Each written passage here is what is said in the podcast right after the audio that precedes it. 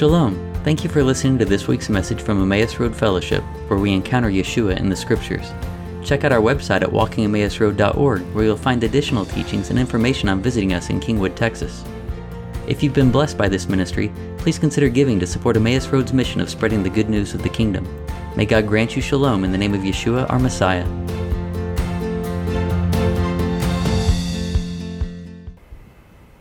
This is just uh, maybe for me, but just encourage you all. The, um, sometimes when uh, circumstances, your environment, uh, is making you feel a certain way, right? but you're forgetting that whatever you do, right, do everything for the Lord. So sometimes you feel like I'm not serving the Lord. I'm just doing something at home or at work, right? I'm just taking care of this task. But everything you do is for the Lord, right? So in Deuteronomy 28 47, it says, If you don't serve the Lord your God with joy and enthusiasm for the abundance benefits he's received, and then it goes on but he wants us to serve him with joy and gladness of heart. So I was just reminded that today. I was like, oh, Lord, okay, I'm sorry. So just just don't forget that he is like he's always there with you, and there's a reason to be joyful. He doesn't doesn't have any reason. There's a huge reason for you to be joyful, and it's bigger than what's around you in your environment. Yeah, amen. Amen.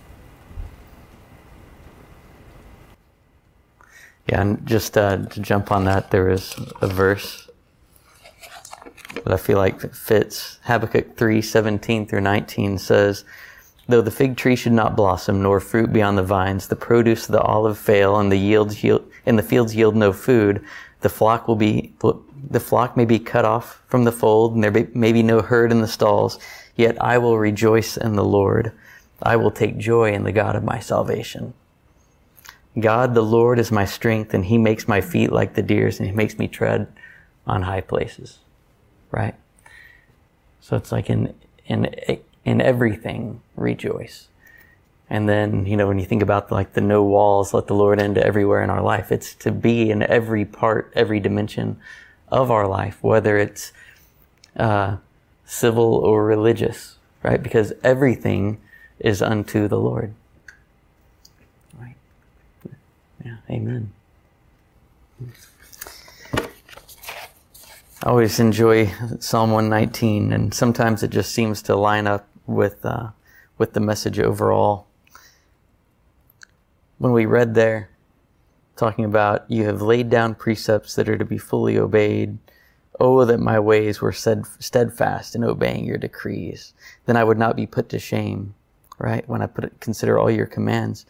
And there's an aspect there where I don't know, I, I kind of sense that then being put to shame is the aspect of going into exile, right?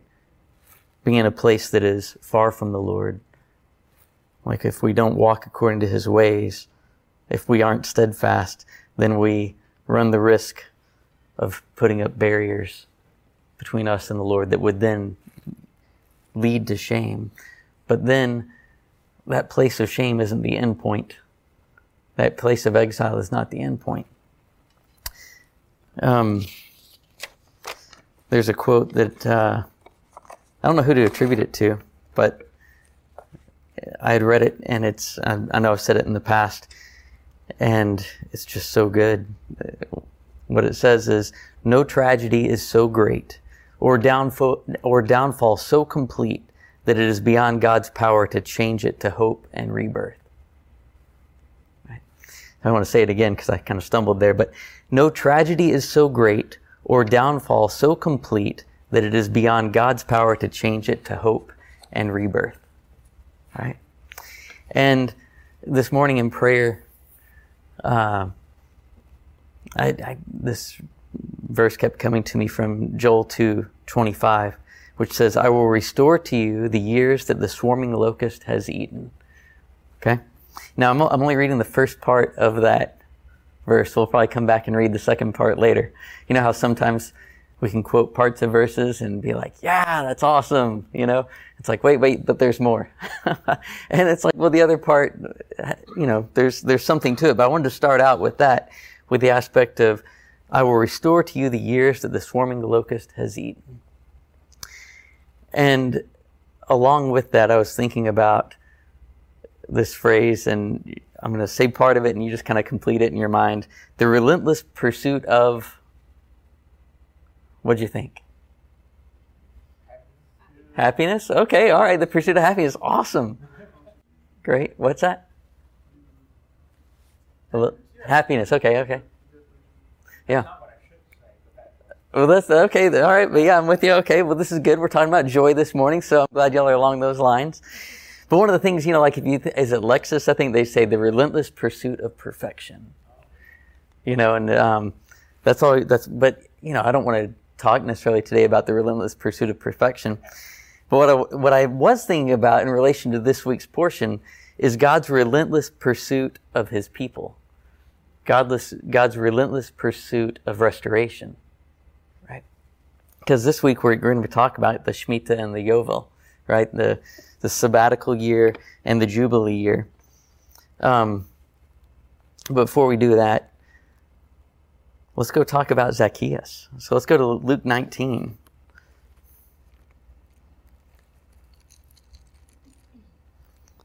All right, Luke 19. And this, uh, the verse we have up here on the screen is the end of the story. So I'm just going to paraphrase the original part of the story. So Yeshua is going through the towns, and he's coming into a town, and there's a tax collector named Zacchaeus, okay, Zacchaeus, and he hears that Yeshua is on his way, and he wants to see him. But there's a reason why Zacchaeus is not going to be able to see him. He says it's because of the crowd, for he was small in stature.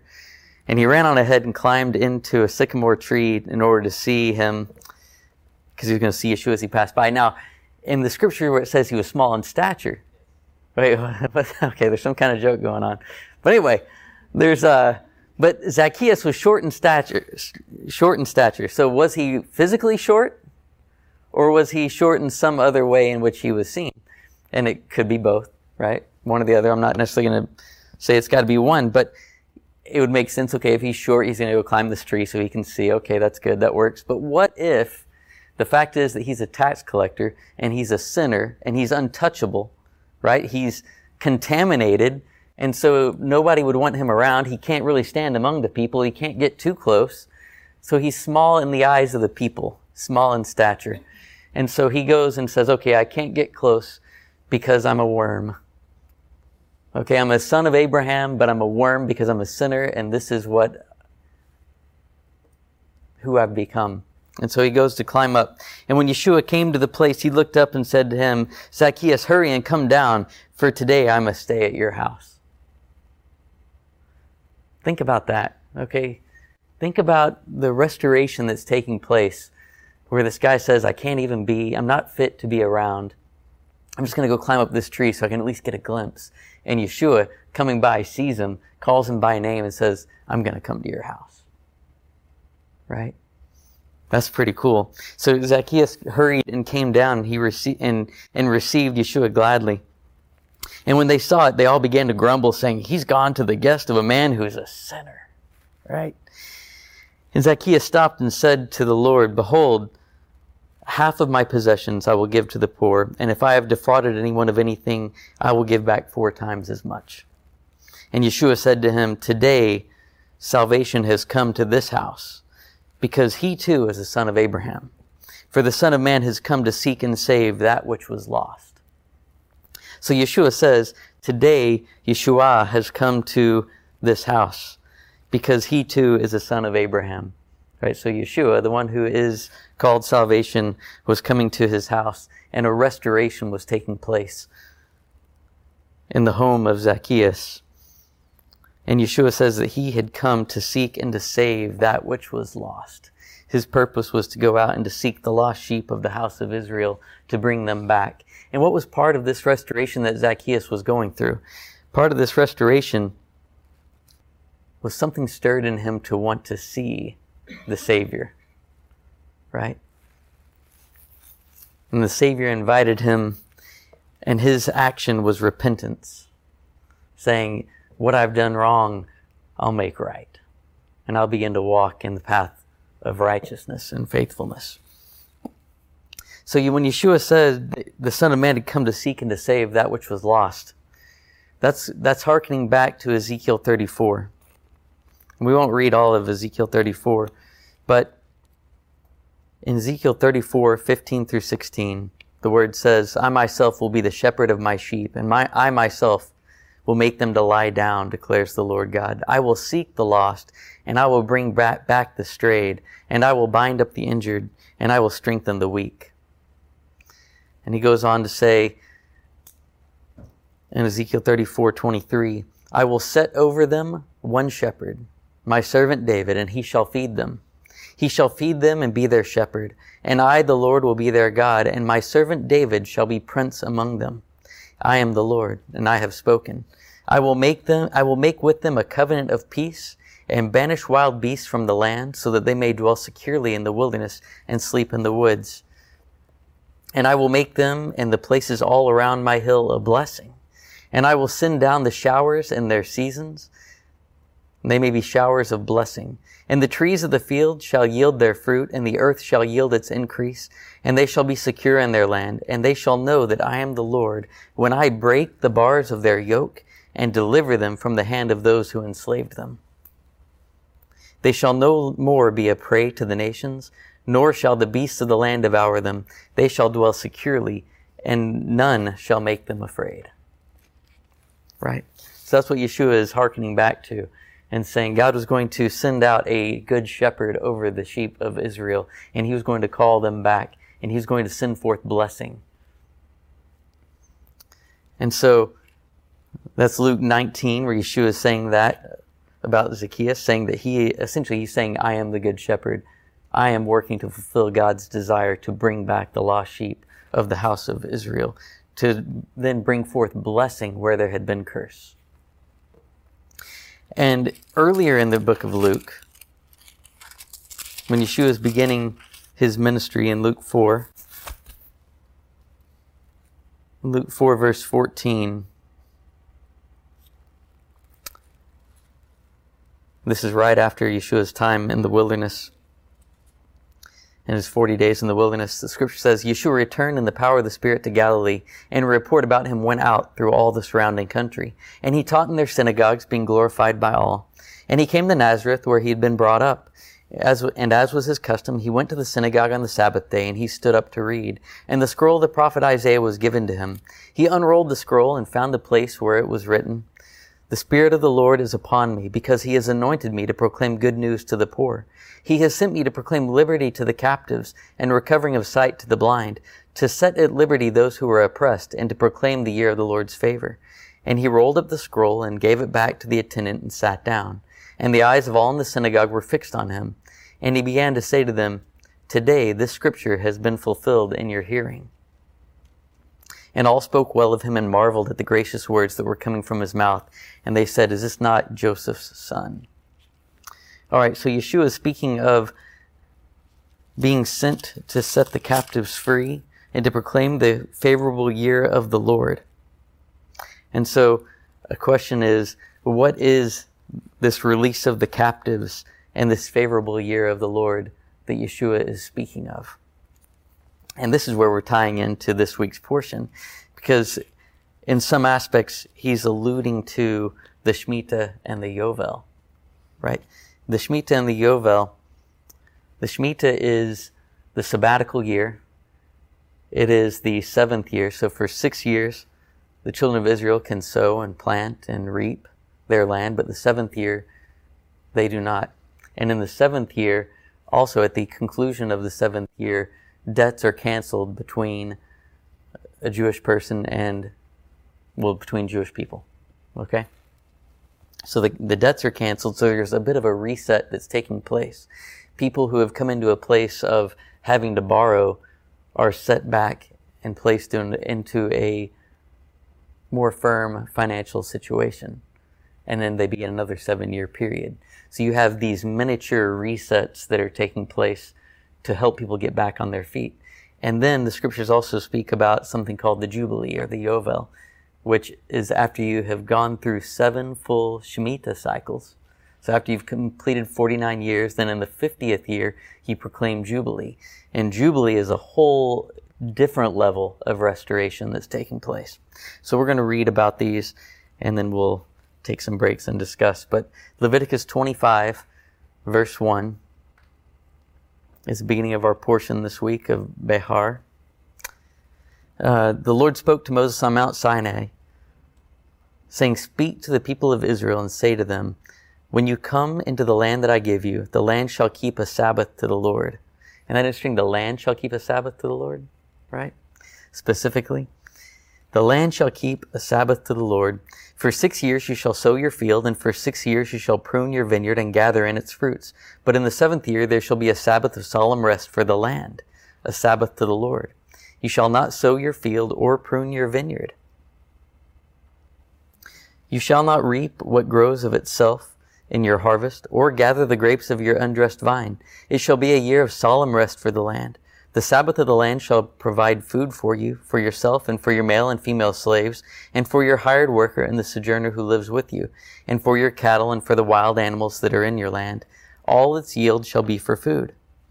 You shall count seven weeks of years, seven times seven years, so that the time of the seven weeks of years shall give you forty nine years. Then you shall sound the loud trumpet, the shofar, on the on the tenth day of the seventh month. On the day of atonement you shall sound the trumpet throughout your land. And you shall consecrate the fiftieth year, and proclaim liberty throughout the land to all its inhabitants. It shall be a jubilee for you, when each of you shall return to his property, and each of you shall return to his clan. That fiftieth year shall be a jubilee for you.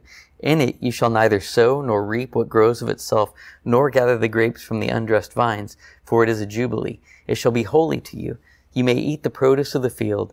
In this year of the jubilee, each of you shall return to his property. And so in this, so you have the Shemitah cycle, debts are forgiven, and then you have seven cycles of that followed by the Jubilee year. And in this year, you proclaim a release throughout the land. You proclaim freedom throughout the land. The Jubilee is known as the year of freedom. And it also has, it also alludes to the ram's horn, interestingly enough. So we'll probably come back and talk a little bit about that. But within the Jubilee, as we just saw, it's freedom throughout the land for all the inhabitants. The, the land is returned to the ancestral heritage. So if someone had to sell their land at any point in time during the prior 49 years, it's coming back to them in this year. Unless it's in a walled city. So there's certain circumstances where it doesn't apply. But um, if it's outside of a walled city, then it's going back to the original owner. Slaves are set free, whether they had served their full six years or not. Because in the scriptures it speaks of slaves working for six years, and in the seventh year they go free.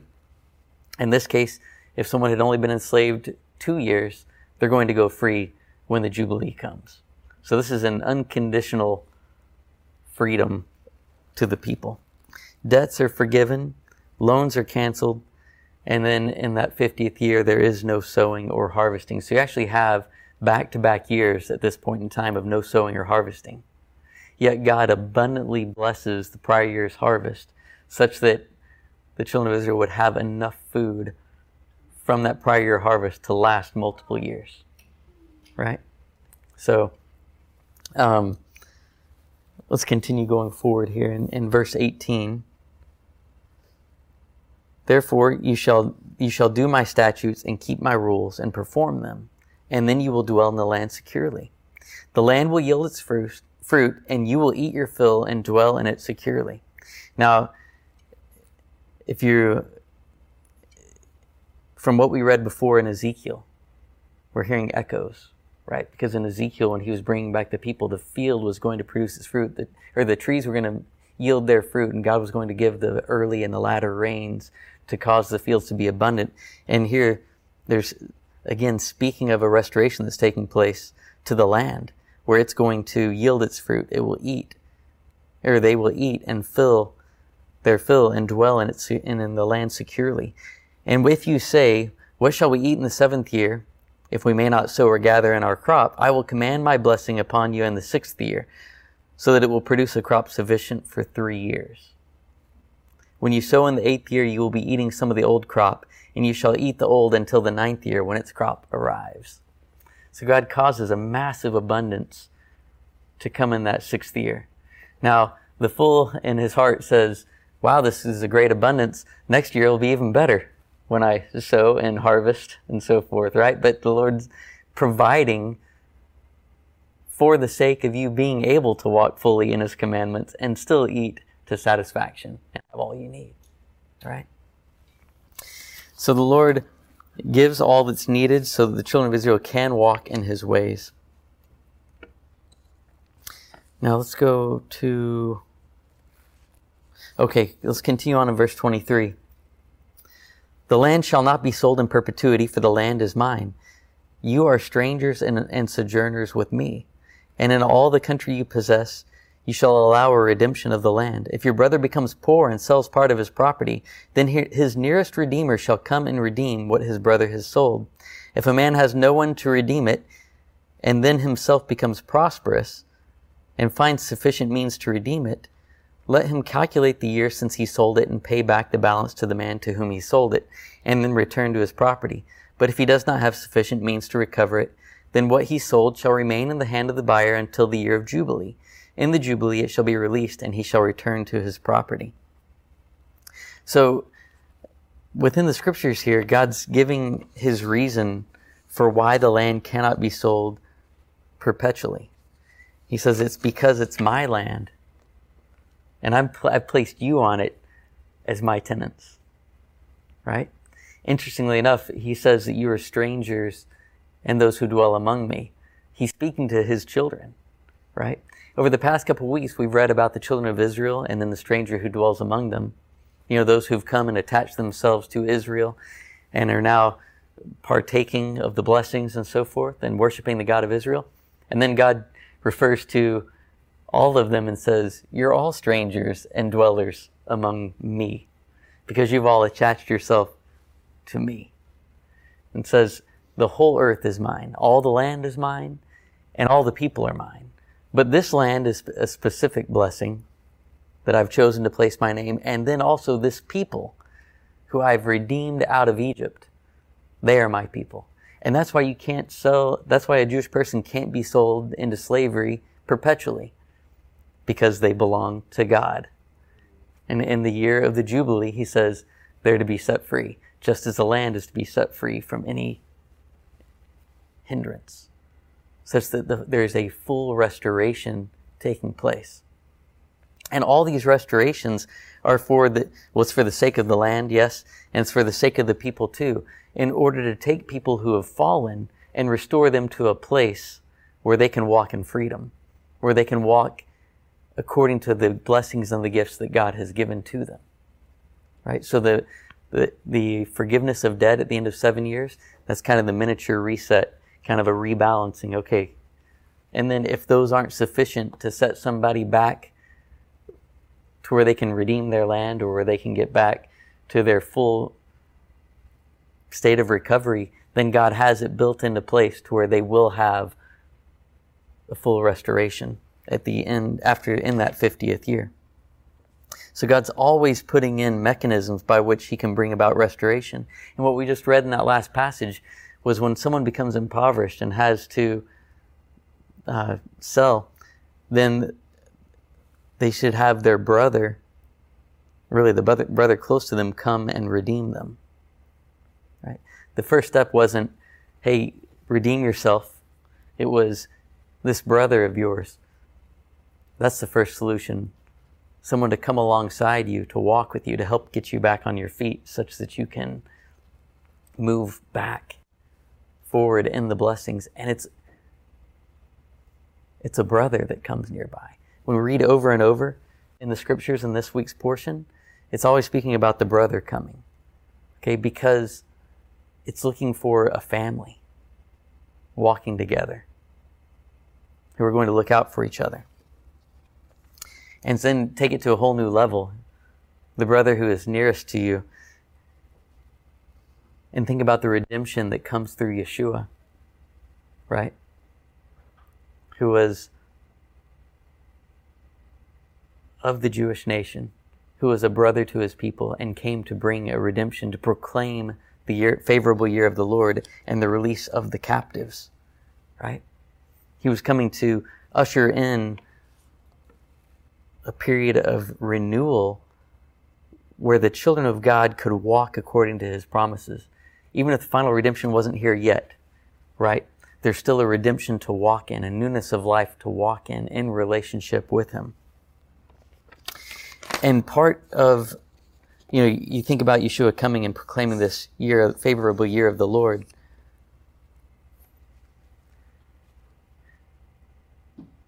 A key message within the favorable year of the Lord and this release of the captives was this release from that which bound them. It was a release from, and the thing that would, the thing that bound them was the temptation for sin. The walking away from God, setting aside the commandments, and coming into a place of separation and exile. And his message was always repent, for the kingdom of God is at hand. And that repentance was the thing that Zacchaeus was doing that we talked about earlier, where he said, What I've done wrong, I'm going to make right. And I'm not going to charge people more going forward. I'm going to walk in a way that brings honor to God and actually reflects the reality of who God was making him to be. Now, the sabbatical year being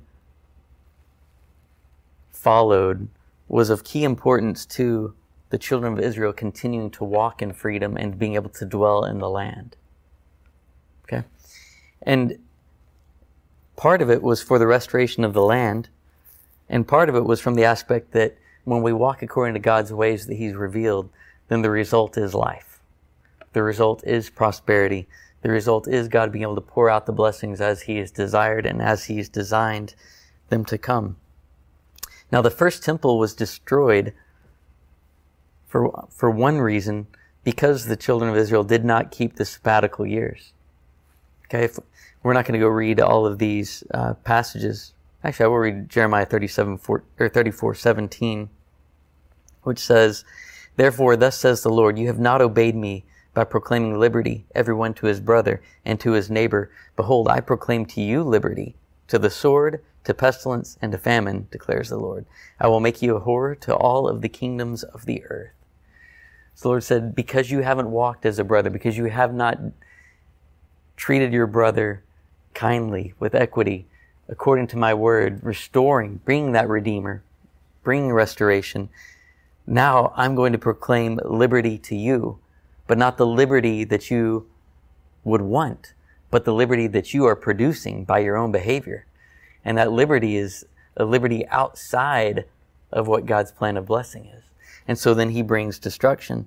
And if we read in, uh, well, Second Chronicles 36, 20 to 21 speaks of the 70 years being a result of the 70 years where the land did not keep its Sabbath. And so God was going to cause the land to have its Sabbath.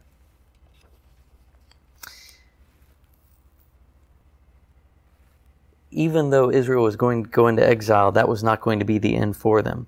For in Jeremiah 29, 10 through 14, the scripture says, Thus says the Lord, when 70 years are completed for Babylon, I will visit you, and I will fulfill to you my promise and bring you back to this place. For I know the plans I have for you, declares the Lord, plans for welfare and not for evil, to give you a future and a hope. Then you will call upon me and come and pray to me, and I will hear you. You will seek me and find me when you seek me with all of your heart. I will be found by you, declares the Lord, and I will restore your fortunes and gather you from all the nations and all the places where I have driven you, declares the Lord. And I will bring you back to the place from which I sent you into exile. So even in the time of that exile, God is saying, I have good plans and purposes for you, and I'm going to bring you back. Don't lose heart, right? Walk in faithfulness, and I'm going to bring you back.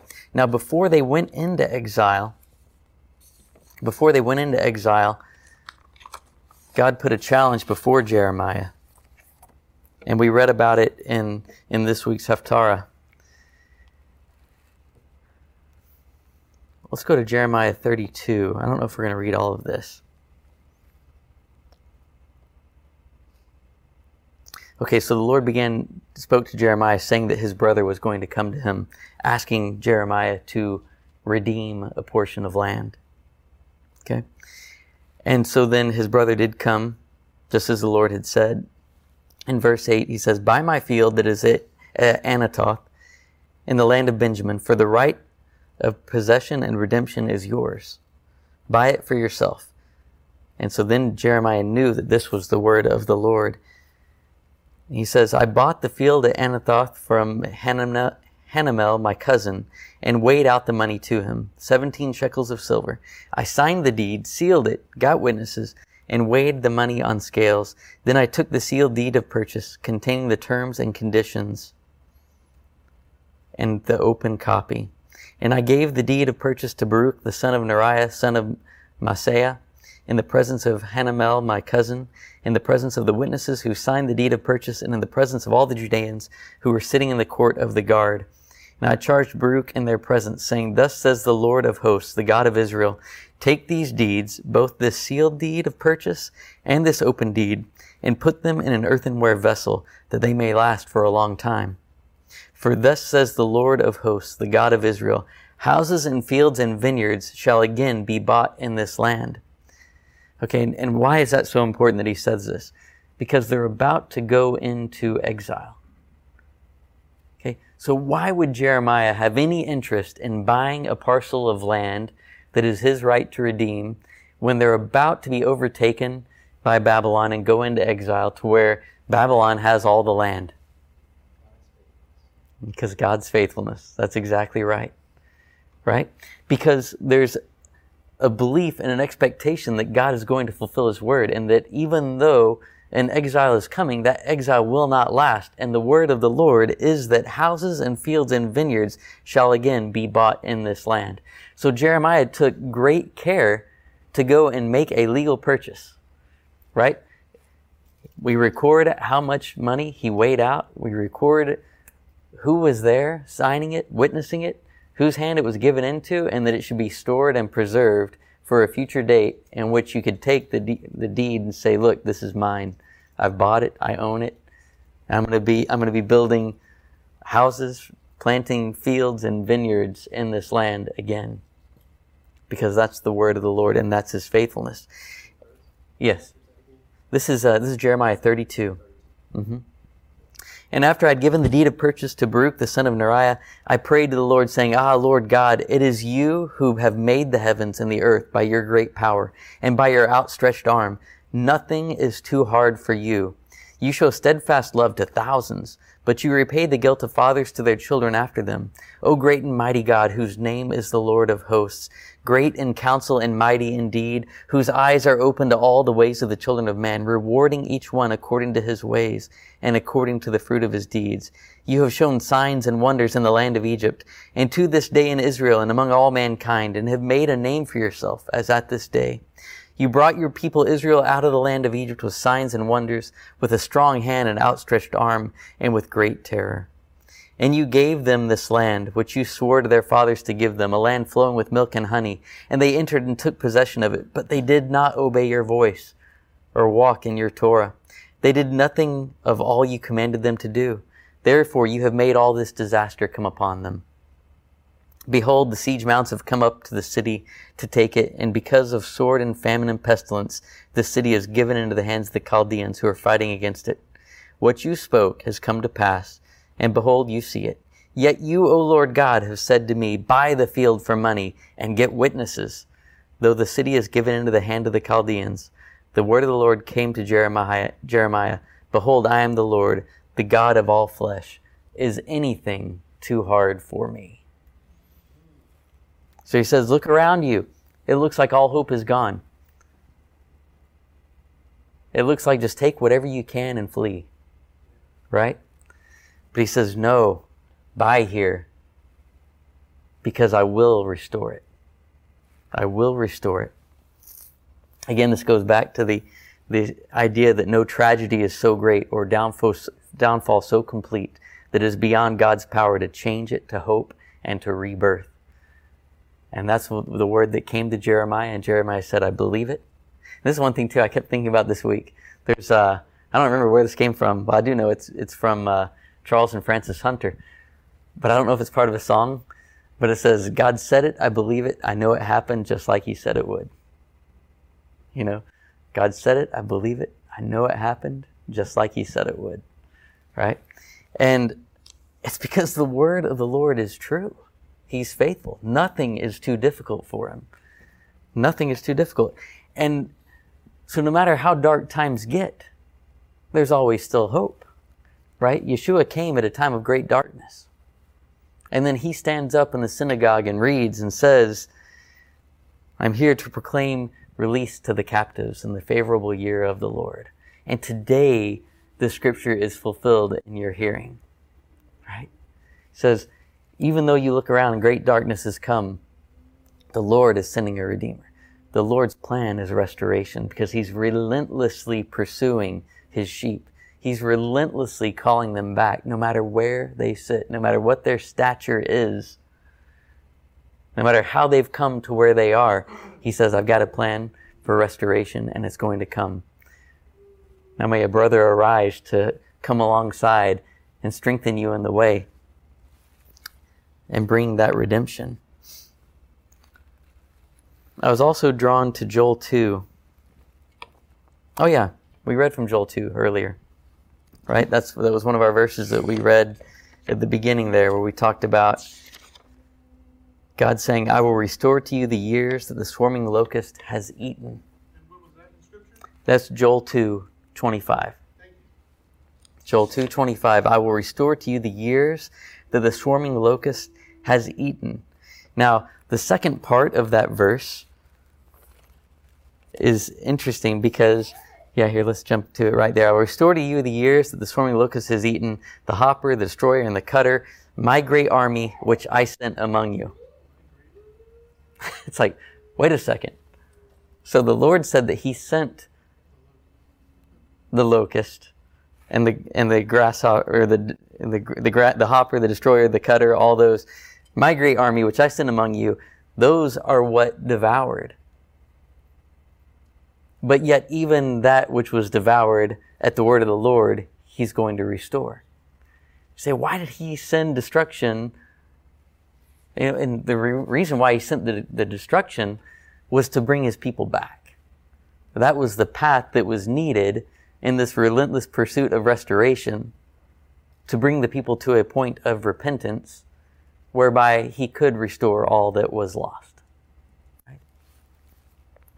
Um, in Joel 2, let's go ahead and read a few verses here in verse 12.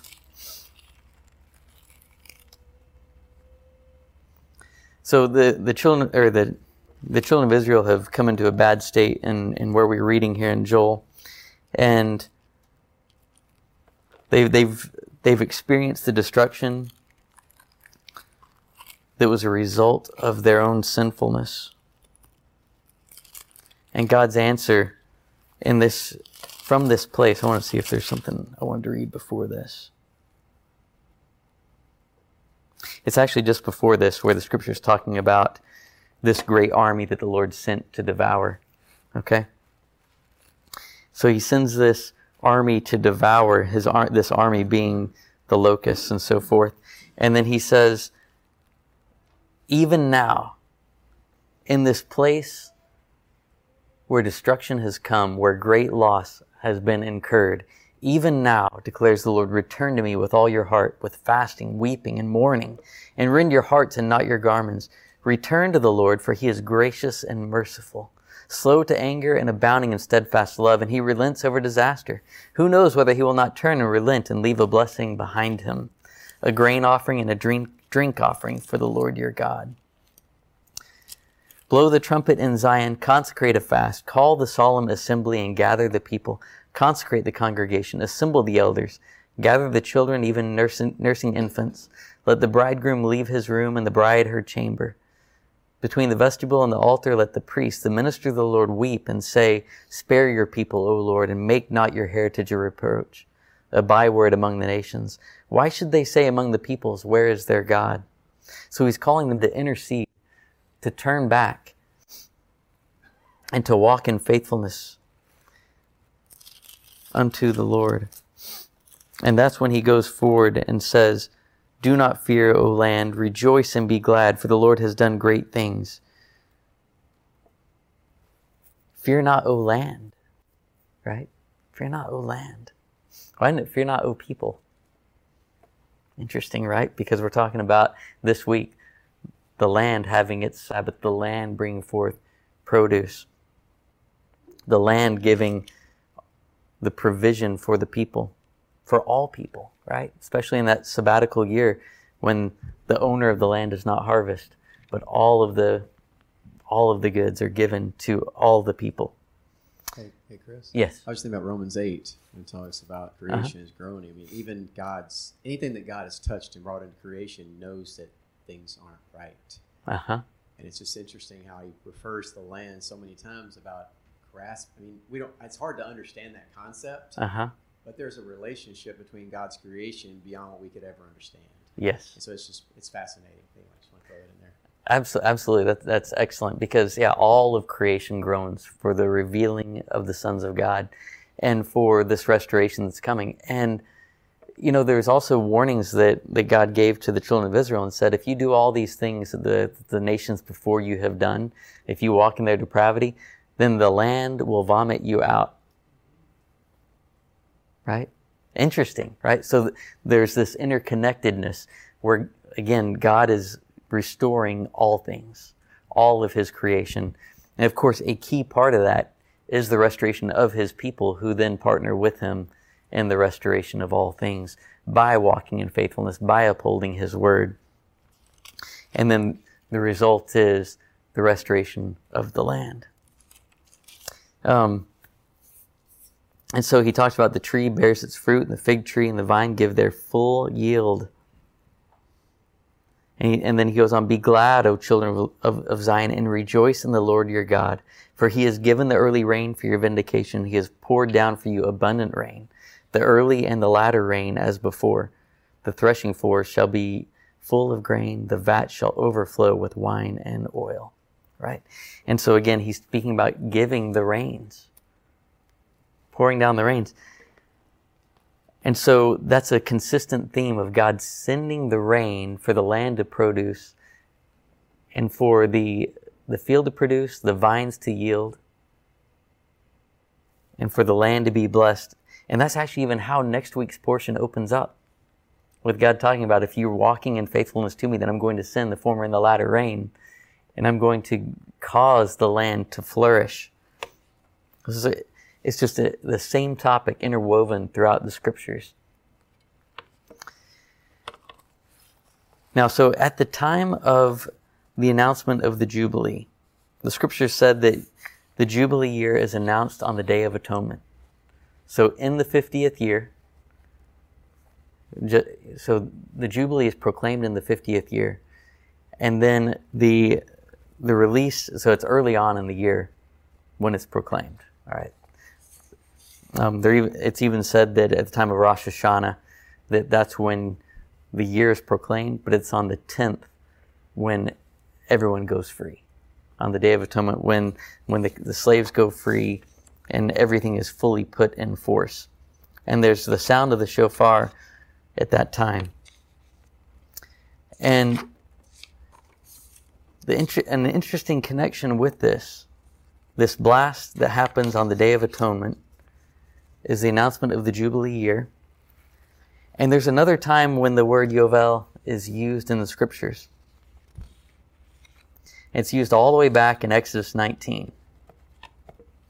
Okay, Exodus 19, 10 through 13. This is right on the heels of God saying, I'm going to take you to me as a treasured possession. Just hearken to my voice and listen to me. And the Lord says to Moses, Go to the people and consecrate them today and tomorrow, and let them wash their garments and be ready for the third day. For on the third day the Lord will come down on Mount Sinai in the sight of all the people. And you shall set limits for the people all around, saying, Take care not or take care not to go up into the mountain or touch the edge of it. Whoever touches the mountain shall be put to death. No hand shall touch him, but he shall be stoned or shot. Whether beast or man, he shall not live. Now when the trumpet sounds a long blast, they shall come up to the mountain. That blast is the Yovel. So that's the other time that the script that's used in Scripture. So here at the time that the children of Israel are at Mount Sinai, getting ready to enter into covenant with God, being having gone from slaves, redeemed out of Egypt, brought to the mountain, which actually, you know, when we said today's portion is Bahar, that's in the mountain. Okay? In the mountain of Sinai is how this week's portion opens up and then goes on to talk about the Yovel. If you go back to Exodus 19, they're at the mountain talking about the Yovel. Okay, so there's a connection between what's taking place at Sinai and what's taking place in the year of Jubilee. And so what, the, what he says is that the sound of the shofar, they shall come up the mountain. Now, at this point in time, when God came down on the mountain and the great shofar sounded and they saw the fire and the, and, and the thunders, they didn't all go up the mountain, right? But it was, he was calling it at the sound of the shofar, there's going to be a lifting up, right? There's going to be a lifting up to the mountain of God. And there's going to be a connection between God and man, and this covenant is going to be established. So then, then you fast forward to Yeshua, and he says, I'm proclaiming the year of the Lord. And he then offers himself up as a sacrifice. And we've talked about the parallels of Yeshua and his Passover with the redemption out of Egypt. And then out of Egypt, the children of Israel were led for seven cycles of seven. And then on the following day, on the 50th day, they were given the Ten Commandments, the giving of the Torah. Okay, so you had the redemption, you had the seven cycles of seven, you had the 50th day, and you have the giving of the Torah. All right, so again, now we're coming back to in the mountain, and we've just gone through the seven cycles, and you're in the 50th day, and we're talking about the Yovel. So the connection between the counting of the Omer and the Shemitah and the redemption, I mean, it's linked. It's very clearly linked here in the scripture. And then you had the same thing happen with Yeshua, right? His redemption, his Passover, followed by seven weeks of seven. And then on the 50th day, the disciples are at the mountain of God, at the temple. They're Bahar, right?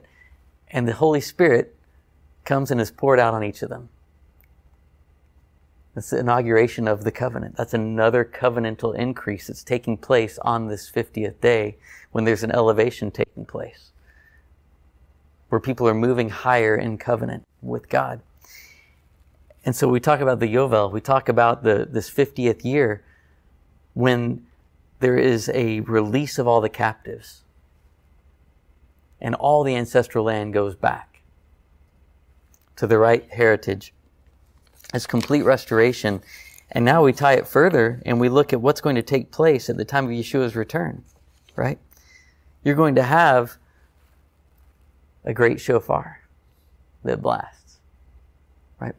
And then the scripture says that we will meet him in Shemayim in the air, right?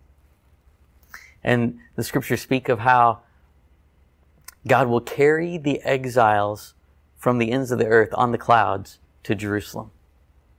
Right? So when the scriptures say that we'll meet him in the air at the sound of the shofar at this time of the great redemption, at the time of the ultimate jubilee, we're carried on the clouds of heaven to be in his presence at Jerusalem. Right?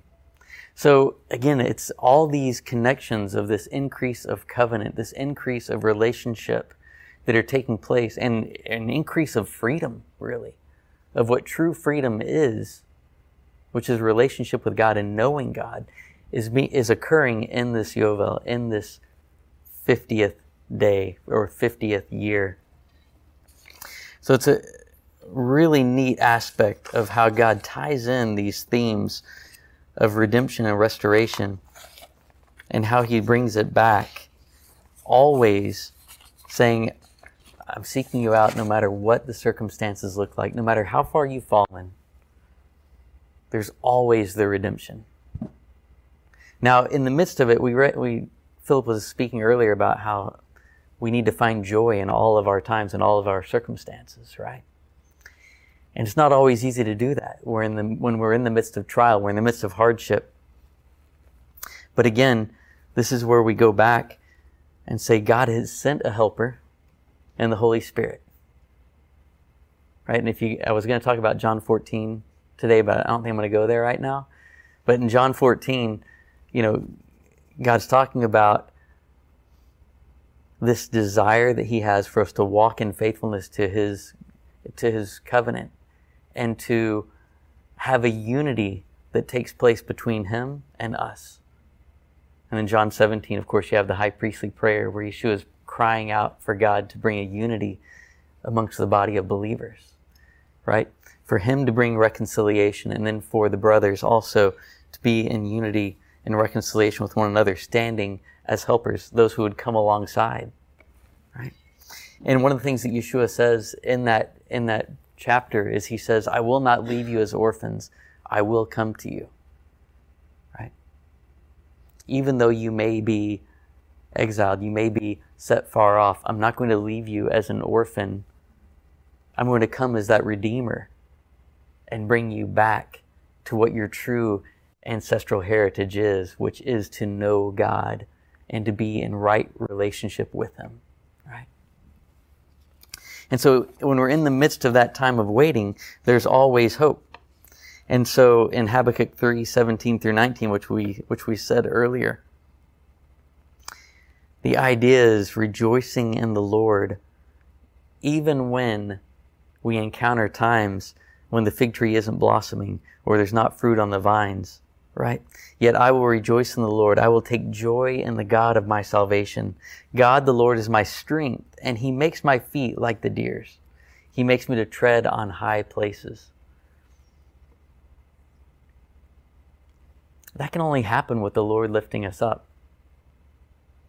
Right? Just what we've talked about in weeks past, you know, how he will renew our strength and cause us to mount up on wings as eagles, to run and not grow weary to walk and not faint, right? Because we do it with our eyes on Him, rejoicing in what He has done and has said He will do, right? So, as, as we're walking right now, we are five weeks into the counting of the Omer. We have two weeks left, right? Today is day 35. We're counting up to 49. And then on the 50th, we're going to rejoice in the Lord to celebrate the giving of the Torah and the giving of the Spirit, the covenantal increase, and then the looking forward to the time of greater covenantal increase. Where just as God says, I will give, He says He'll give His servant as a covenant of peace for the people. Right? He's given Yeshua as a covenant of peace. And the fulfillment or the fullness of that will come it will be glorious. Every person will sit under their vine and fig tree because this restoration that God has proclaimed will take place. And the years that have been consumed will be restored when we hearken to his voice, right? Amen. Lord, we thank you for your plans and your purposes. Lord, thank you that you're always pursuing restoration of all of your creation. And thank you, Lord, that you've given it to us to partner with you. Thank you, Lord, for this time of the counting of the Omer, this time of expectation that is growing of the return of Yeshua, of this increase, of a restoration. Lord, I pray that you would help us as we walk through our days, just as Philip said earlier, as we go about our activities, Lord, that we may understand that we are doing to do all things to you and for you, for your name's sake. Lord, that we would bring you honor, and praise and glory in the sight of all the nations. Lord, that we would be encouraged along the way, that we would remember your faithfulness and to know that there is nothing that is too difficult for you, and that you have said that you will bring restoration, that you will restore that which the enemy has taken, even that which has, has been consumed in the years that were intended to bring us back to you. Lord, may we, may we be quick to hear your voice, to respond to you, to return to you with all of our heart, to seek you while you may be found.